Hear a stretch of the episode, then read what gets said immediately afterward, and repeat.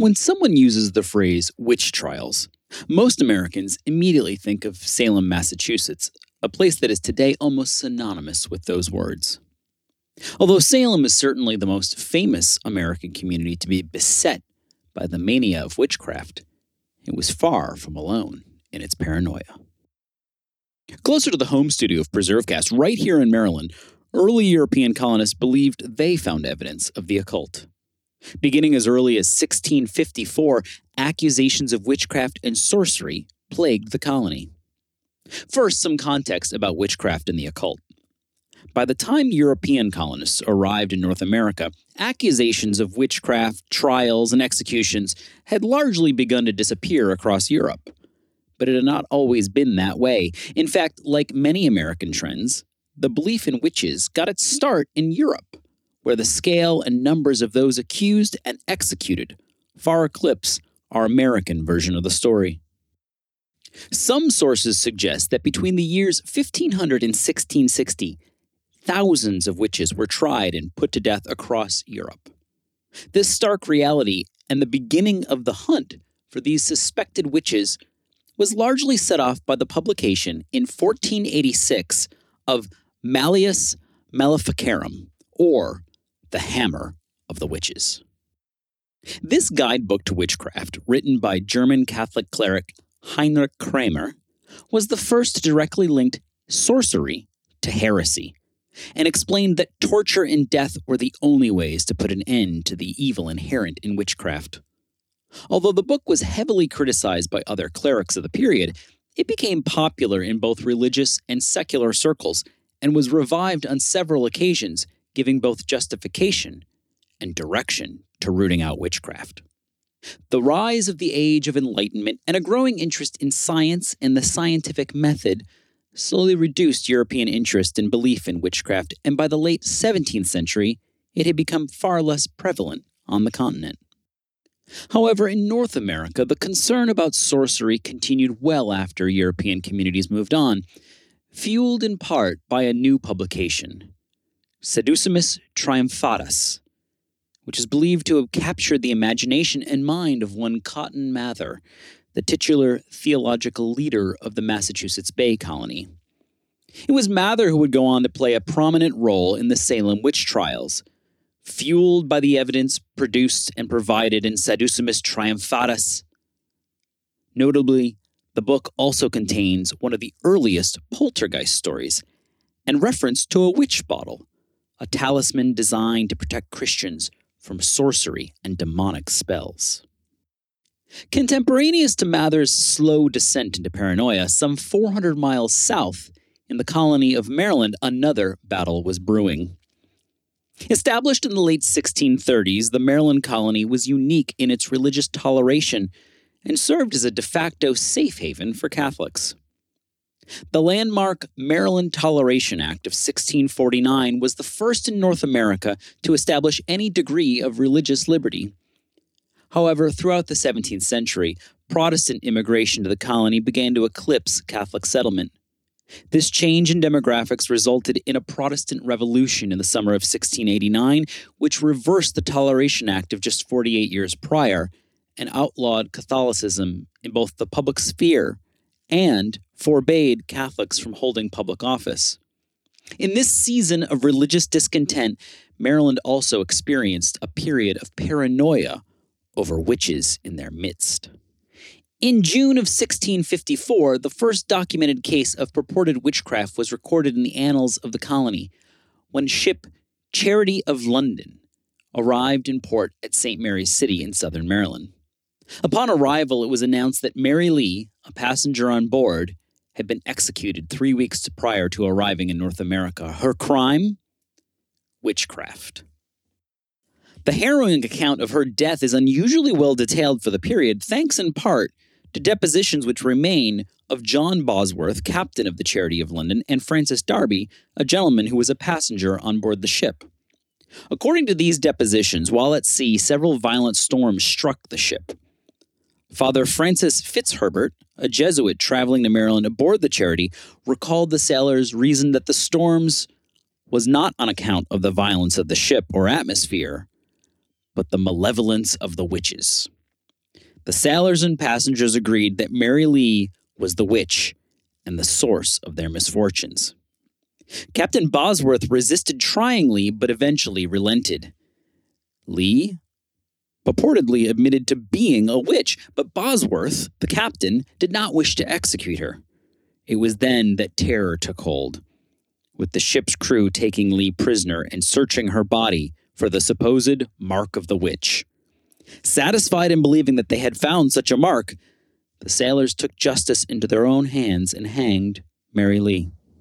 Then in 1657, yet another woman was executed on board ship prior to her arrival. Elizabeth Richardson was on board the ship the Sarah Arch and was accused of being a sea witch.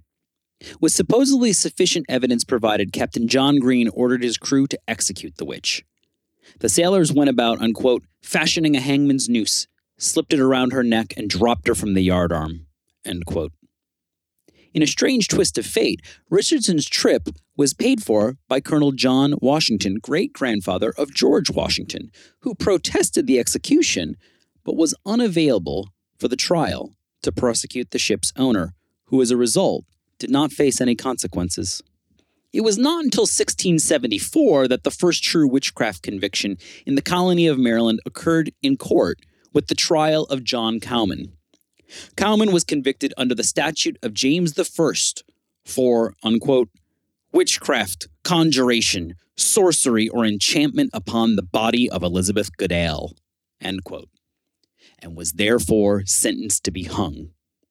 Fortunately for Cowman, the lower house of the Maryland General Assembly interceded on his behalf and granted him clemency and reprieve of his execution.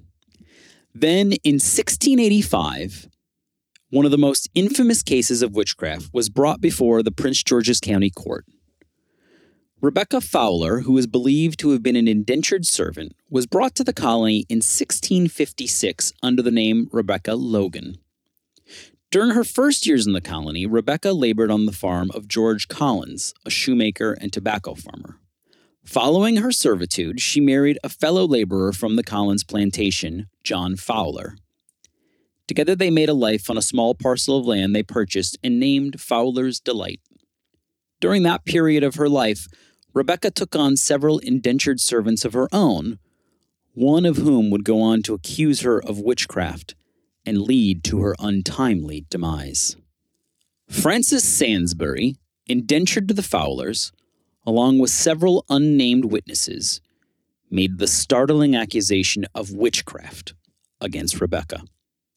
In August of 1685, the court found her guilty of, unquote, having not the fear of God before her eyes, but being led by the instigation of the devil, certain evil and diabolical arts, called witchcrafts, enchantments, charms, and sorceries, wickedly, devilishly, and feloniously at Mount Calvert and several other places did use, practice, and exercise in and upon and against one Francis Sansbury and several others, and their bodies were very much the worse, consumed, pinned, and lamed.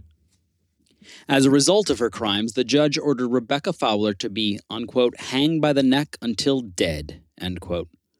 On October 9th, 1685, on a small hillock in St. Mary's City, Rebecca Fowler was executed. Her execution bears the grim distinction of being Maryland's only documented and legally ordained execution for witchcraft. There were, however, many more accused of witchcraft, and in some cases, extrajudicial justice was apparently carried out. References exist in some early colonial records that suggest an unnamed woman had also been hanged as a witch, and two others were tried and acquitted of witchcraft. Though their records and their names no longer exist, their true identities and crimes lost to the sands of time. Other records, however, do remain and document those who were accused and acquitted of the crime. In 1686, just a year after Fowler's execution, Hannah Edwards was brought before the court of St. Mary's County for the crime of witchcraft.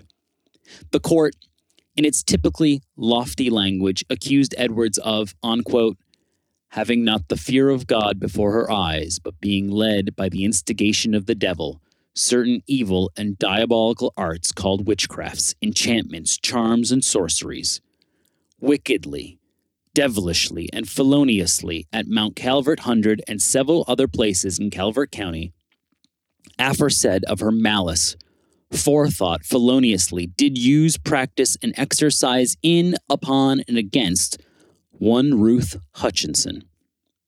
As in many cases, the accusation of witchcraft appears to have been the result of a disagreement between two individuals, with one falling ill or having some tragedy beset them, and therefore it was believed witchcraft must be at play. Fortunately, Hannah Edwards did not meet the same fate as Fowler's just a year prior and was found not guilty by the jury. One of the more legendary cases of witchcraft, albeit with very hazy details, is the case of one Moll Dyer. To this day, the name summons visions of conjuring and sorcery in her native St. Mary's County. It was there, according to legend, in the 1690s near Leonardtown that a plague, perhaps influenza, tormented the local population. The illness, along with a strange ice storm, was believed to have been the work of a witch. Dyer, an older woman who lived on the edge of town, was the focus of their concern and ultimately rage. A mob supposedly formed, chased Moll from her home, and sent her running to the woods.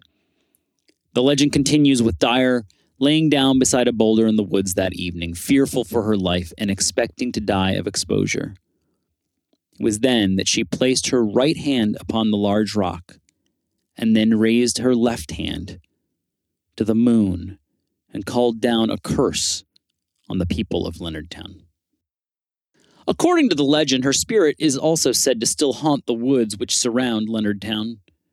It's also claimed that her handprint can still occasionally be seen on the Moll Dyer rock, which now sits in front of the Tudor Hall mansion in Leonardtown.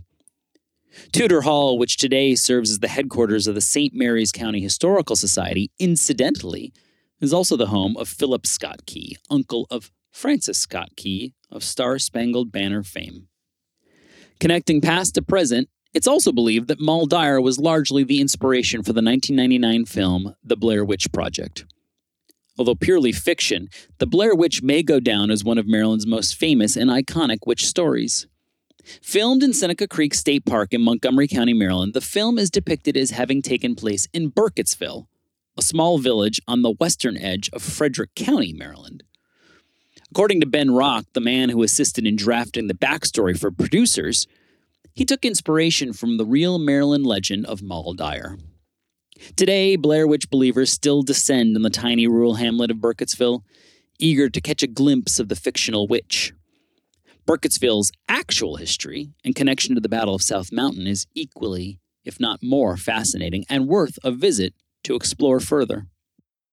Those who thronged to Burkittsville, though well meaning, would probably be better suited to head to a place like St. Mary's City, where the real story of Maryland's witchcraft hysteria unfolded with dreadful consequences. At this time of the year, as we look for opportunities to get the good shivers, we'd be wise to balance the frightening tales of witchcraft with the harsh reality of the lives ended by the hysteria and the lesson in that story that well meaning people can make strange decisions driven by fear of the unknown. Perhaps the story of witchcraft fascinates us because in each of us there is a fear of the supernatural, and we wonder, if only subconsciously, if we too could fall for an equally absurd fallacy. Do we have a blind spot equal to that of our ancestors? These questions are not easily answered nor often asked, but as darkness descends this eerie October, and you cast your mind back to the witches of Maryland and beyond, perhaps you'll think of them, and in doing so, use the power of the past to help you understand your own life, mortality, fears, decisions, and yes, even perhaps a bit of sorcery. For PreserveCast, I'm Nick Redding. Happy Halloween.